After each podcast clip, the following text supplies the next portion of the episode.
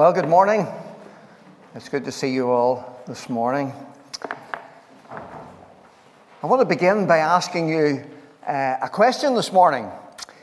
If your phone was to ring right now, and I sincerely hope it doesn't, uh, and someone was to ask you, Where are you this morning?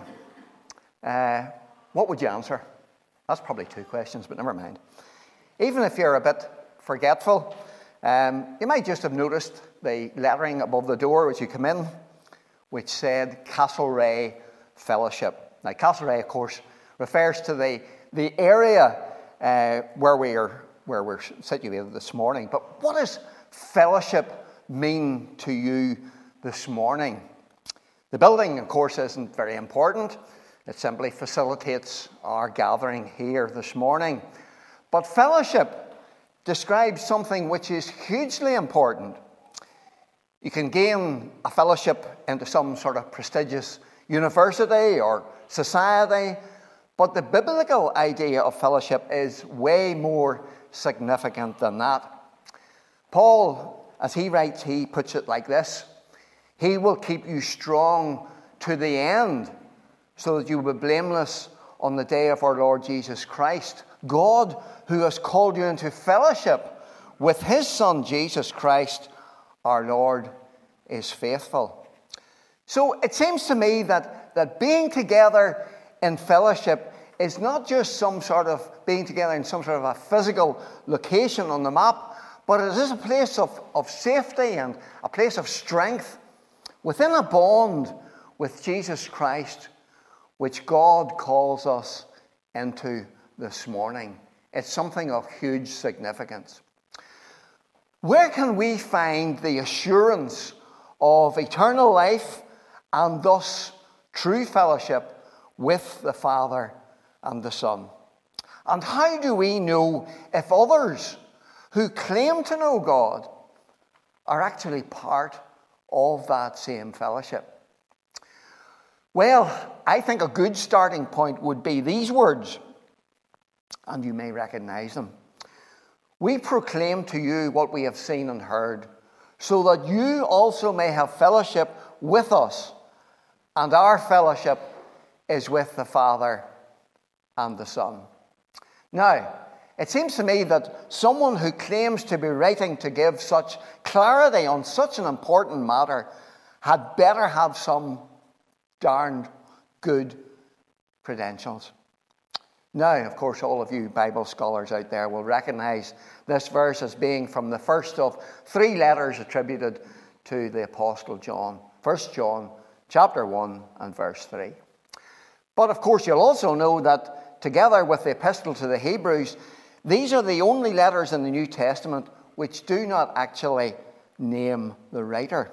The title that you see in your Bible this morning uh, was added by the church, uh, but these, there are very good reasons uh, to believe that that is indeed true. First of all, the, the early church readily accepted him as the author, and secondly, uh, you, you, can't really read these letters uh, alongside the Gospel of John and, and, not be struck by the, the similarity of, of style uh, and phrase that exists. And thirdly, of course, the writer identifies himself as a close companion of Jesus. And by a process of elimination, it's not really too difficult to deduce the author as John, the beloved disciple. Why does any of that matter? Uh, well, if it's John that's writing, then of course his credentials are absolutely impeccable. If anybody at all in this whole wide world knows what fellowship with Jesus Christ is, it's going to be John. So let's read 1 John chapter 1. Uh, we're going to read the whole chapter and uh, a, a bit out of chapter 2. so, 1 John chapter 1 and verse 1. That which was from the beginning, which we have heard, which we have seen with our eyes, which we have looked at, and our hands have touched. This we proclaim concerning the word of life. The life appeared, we have seen it, and testify to it. And we proclaim to you the eternal life which was with the Father and has appeared to us. We proclaim to you what we have seen and heard, so that you also might have fellowship with us.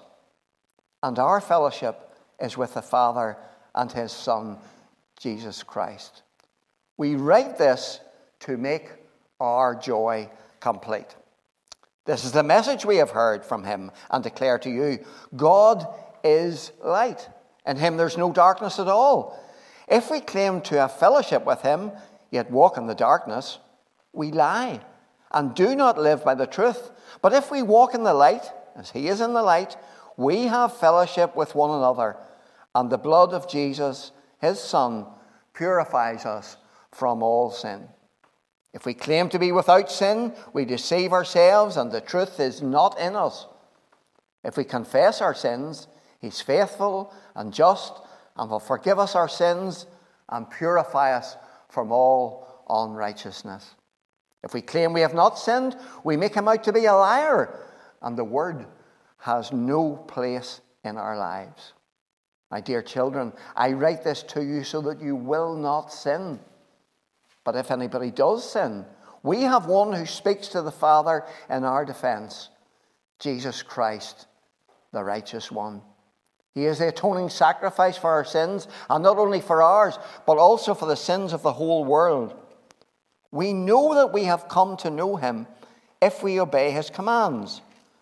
The one who says, I know him, but does not do what he commands, is a liar, and the truth is not in him. But if anyone obeys his word, God's love is truly made complete in him.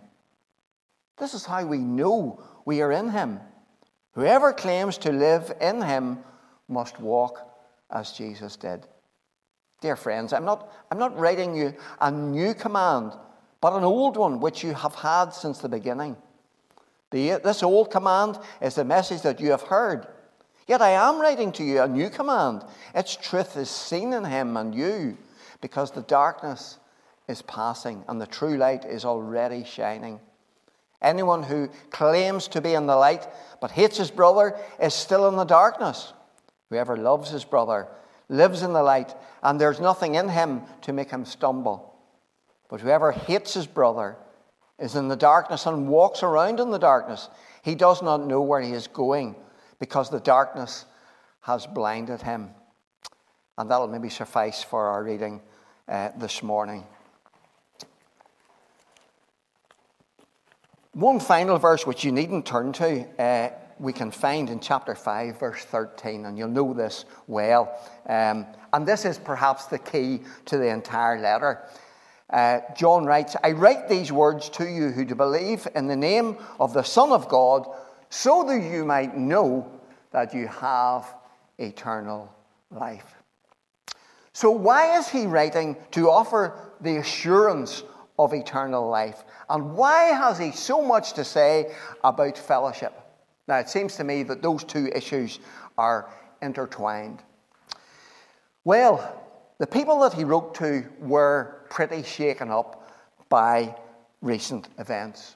You see, some influential people who had been a big part of the church had got up, they'd walked out, and they'd walked away. They claimed that their ideas were just so much better, so vastly superior to that of the apostles.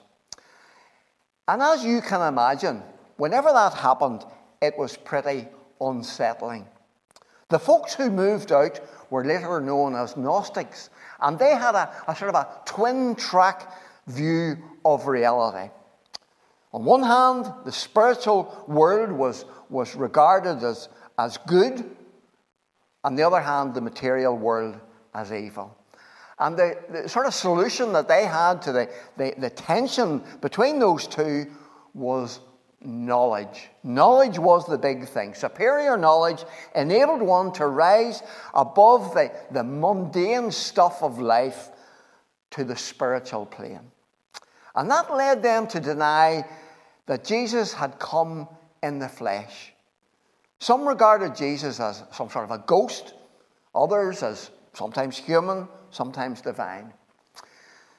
And because they believed that human bodies, which were, after all, part of the, the material world, were, were evil, some treated their bodies harshly, while others took the complete opposite view and were completely promiscuous, believing that what was done in the body had no impact whatsoever on their spiritual lives or salvation. You could live exactly as you wanted. And although they had left the main body of believers, they, they propagated their ideas wherever they could get a hearing. And that just led to doubts and confusion amongst those who remained. So, John's purpose in writing this first letter is to bolster their faith by providing various tests that would do two things. First of all, expose the claims of those competing beliefs as the error that they truly were. And secondly, to reassure the believers of the truth of the gospel message and of the fellowship that they were part of. And in order to do those things, he gives us three separate tests that they can apply. But before we even consider those tests, we need to understand where John is starting from.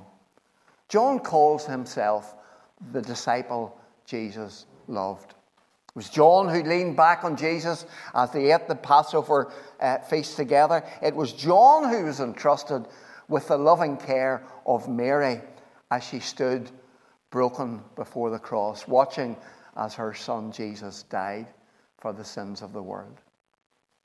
Jesus, or sorry, John knows all about the love of Jesus. He's seen it, he's experienced it, and he cannot but delight in it and declare it to everyone. But before anyone signs up for the program, John makes it absolutely clear that fellowship with God is not a matter of just being somehow chummy with your good friend up in the sky. If we in 2023 want to have true fellowship with God, we must start where John starts. John doesn't begin with some sort of an upbeat message to help people feel good. He's not trying to help them live a more fulfilling, successful life. We might expect him to say, to have fellowship with God, you must first realize that he loves us. He's a lot to say about love, but not just yet. Instead, he says in chapter 1, verse 5, here's the message for you God is light. And I think that light here refers to God's absolute holiness. John follows it up by saying, In him there's no darkness at all. Here's John's starting point, and the place that we must all start if we want, if we desire to have assurance of salvation and a fellowship with God. God is holy. And you know, I enjoyed the, some of the hymns that we were singing this morning. Come and worship a holy God. That's our starting point. Martyn Lloyd-Jones, preacher of old, in his book Fellowship with God, argues that we must always start with God. He states that our biggest problem is our obsession with ourselves. Can God fix my problems? Can He meet my needs? I'm not happy. Can God make me happy? I'm looking for something that I just don't have. Can God give it to me? Or, what can your church offer me? Does it meet my tick list? Forget yourself, said Lloyd Jones, and fix your eyes on God. The way to be delivered from self centeredness is to contemplate God and John says bluntly that if we want to have fellowship with God, we must begin not with ourselves and our needs, but with Him and what He has revealed to us about Himself. If we don't appreciate the holiness of God and the sinfulness of man, we will never understand the truth of the gospel. Without the realization of these two truths, the holiness of God and the sinfulness of man, the cross, says Lloyd, George, Lloyd Jones, is unnecessary and meaningless. You see, many people nowadays claim to have fellowship with God, But often the God that they fellowship with is not the God of the Bible. Instead, they have molded a God to suit their own needs. They have the user friendly version, one who is malleable enough to fit in with their lifestyle choices when it comes to sin and morality, sexuality, truth, the sanctity of life, etc., etc. And in reality, this God serves us. We don't serve him. We don't need to be reconciled to a holy God. We just need him to see things our way. The false teachers of that day bypassed faith in Jesus and claimed a spiritual fellowship with God without the cost or without suffering. They offered much and demanded very little, which sounded pretty attractive. But John is clear.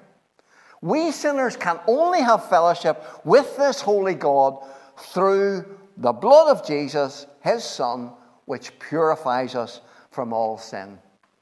1 7. So that's John's starting point. So, what are these false claims and how does John reassure the believers?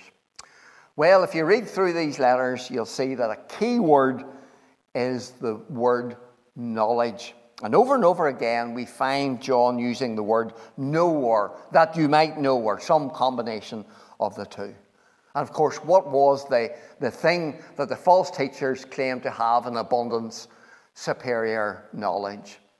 So we see that although John uses very tender language as he addresses these believers, he meets the false leader, false teachers' claims face on. Doesn't actually name them by name, but he nails their pronouncements as lies. And he identifies three false claims. First of all, if we claim to have fellowship with him and walk in darkness, we lie and do not have the truth and do not live out the truth. That's 1 6. Secondly, if we claim we have not sinned, we deceive ourselves and the truth is not in us. 1 8. And thirdly, whoever says, I know him, but does not do what he commands, is a liar, and the truth is not in that person. 2 4. It's pretty stark, isn't it? John simply calls them out. And it's just as important for us to identify the false claims that are peddled today. Some of the ideas that are being so forcibly rolled out in today's society have their roots back in Gnosticism. They don't call it that, of course, but it's a fact that second and third century Gnostics taught that what you feel in your mind is more important than physical reality. And that salvation is to be found not in Jesus Christ, but within oneself. I'm sure that sounds pretty familiar to you. And if you want to check that out, I recommend you can, you can visit the Christian Institute website, which has an excellent uh, item on that. They did not belong to us, said John, and we cannot have fellowship with those who propagate the same lies today. But those that remained needed the grace of assurance that they could walk with God, that they can rest in Him and abide with Him, enjoy fellowship with Him. I wonder do you need that assurance? Do you need that grace of assurance this morning? Because sometimes our hearts do grow cold, don't they? We get drawn away by the, the siren voices of this world. And we need to hear John's words to give us the assurance that we mortals can have real, vibrant, joyous fellowship. Listen to John in chapter 1, verse 3. We proclaim what we have seen and heard so that we might have fellowship with you, and our fellowship is with the Father and the Son, Jesus Christ. You know, as I read that, I actually stopped and I thought about it for quite a while. What's fellowship? You know, this sort of bond of, uh, of, unity with a common purpose. And just imagine, uh, you know, you and I are sitting here in Castlereagh Fellowship this morning, and we're united in fellowship with John the Apostle, someone who, who lived alongside the Lord Jesus. And we have the same bond with millions of believers across the globe. A band of brothers and sisters redeemed by Christ with this one common purpose to be to the praise of His glory. We belong this morning. We belong. What a glorious thing that is. But more amazing still, you and I can have fellowship with the holy, almighty, sovereign Creator God. Our fellowship is with the Father and His Son, Jesus Christ. As image bearers, we were made to enjoy God's glory, to worship Him, and to have fellowship with Him. And you know, some Christians, it seems, can take fellowship or leave it. And this morning, they have better things to do. That's very sad, isn't it? What possibly could be better than to sit at the table that Jesus invites us to this morning? John wants fellowship with the Father and the Son so that our joy might be complete. You see, John realized that this world is just not capable of providing true joy for the human heart. That joy can only come from fellowship with the Father and His Son, Jesus. The departure from the church had shaken their confidence. So John writes to equip the believers so that they can identify the false teachers. And he also writes to assure them of their salvation. So he sets out the identifying marks of Christian fellowship. I wonder do you need that assurance this morning that you are truly a child of God? Assurance that you are truly in Christ this morning. John is, is equipping his people to be discerning, but he's also reminding them of who they are themselves. He says, You used to stumble around in the darkness, but now you no longer belong to the darkness. You belong in the light. Now walk in the light and know the assurance that that brings. So, at last, we arrive at our three t- tests. And I'm going to put them in a form of three questions that we can ask both of ourselves and of other people. First of all, what do you believe? It's good to know what you believe. That's a test of our theology. Secondly, how do you live?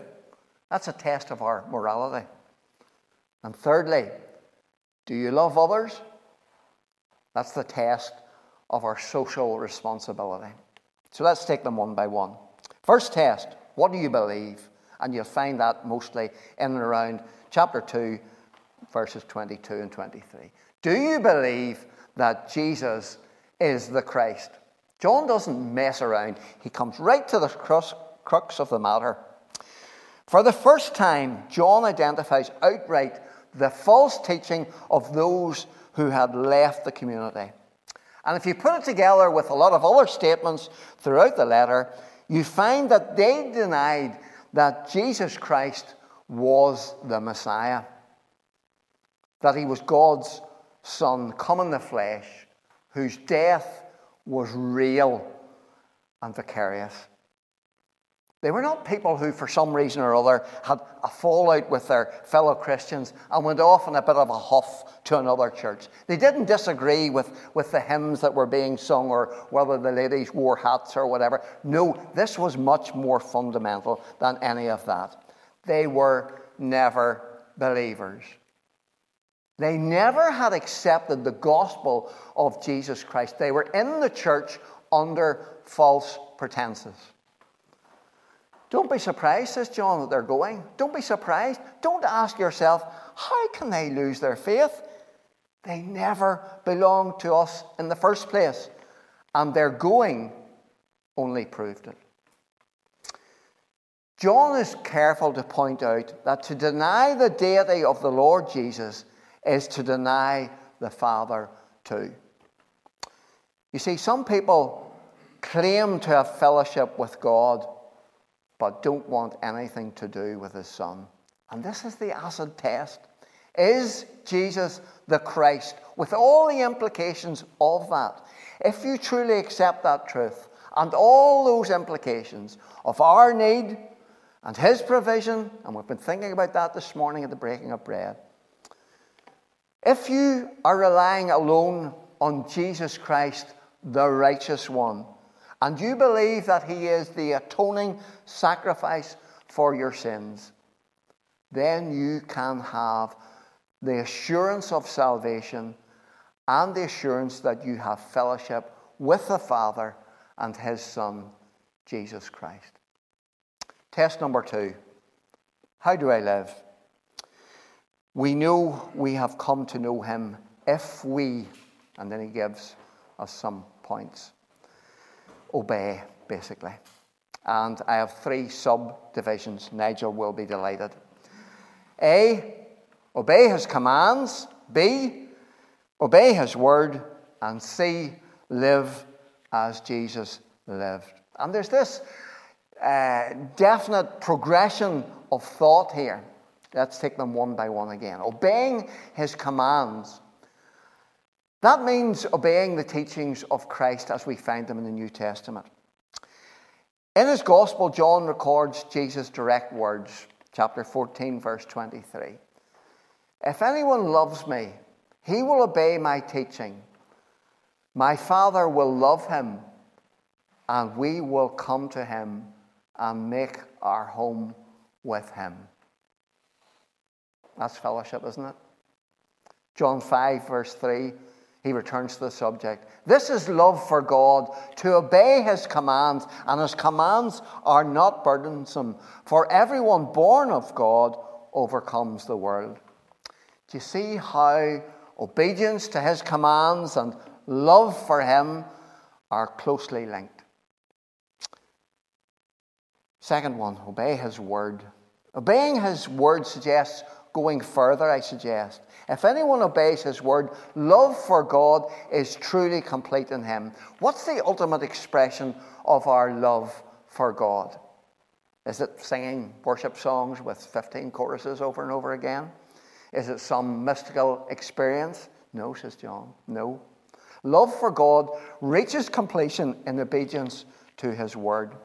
And I think this goes even wider than, than Jesus' recorded words in the Gospels. It covers all the inspired word of God. When we read and cherish and obey the word, we demonstrate that we are true believers and that we love God. So, obeying Jesus' direct commands, obeying his word, and thirdly, living as Jesus lived. And that's perhaps the ultimate expression of genuine faith. It gathers up those two previous points in the ultimate example of obedience. He was obedient to his Father's commands, he delighted to do his Father's will. And that's the standard that is set for us. It's much more than an example, of course, but of course, Jesus is our best example. Whoever claims to live in him must live as Jesus lived. It's not a life that you and I can live in our own strength. It's only possible by the power of the indwelling Holy Spirit. But we must allow the Spirit to shape us into Christ likeness. And the question is this morning is there a family resemblance? So put those three together and we get that second test. How do I live? But then the third test and the final test is this love for fellow believers. And you'll find that in 2.10. It's an old command, says John. Leviticus 19, verse 18 love your neighbour as yourself. Of course, it's an old command. But at the same time, this love has found a new and full expression in the cross and in Jesus' teaching on the Old Testament law of love. It seemed new to those people who listened to it. And to hark back to living as Jesus did in verse 6, I think it very probable that John, as an eyewitness, had in mind what he saw Jesus do on earth healing with compassion, touching the untouchables, bending to wash the feet of the disciples. Love in action. Here's the warning though if you profess to be a believer, and hate those who are true Christians is a true sign that you are walking in darkness. Maybe you're sitting there thinking, well, I don't really have a problem hating anyone, never mind my brother or sister. But in the, the Bible, love and hate are primarily actions, not emotions. And, later in the, in the letter, John gives us a bit more detail as to what hatred can look like indifference to need, violence, selfishness, malicious words, gossip, bitterness, unforgiveness, quarreling, consuming rather than serving, lust rather than love, posturing for power and position at the expense of others. So, our final test this morning love your brothers and sisters. Verse 10. But maybe as you sit there, you're thinking, well, I believe everything he says about the Lord Jesus Christ. But often, if I'm honest, my living falls short. And loving my brothers and sisters, you don't know them. It's hard to like someone, never mind love them.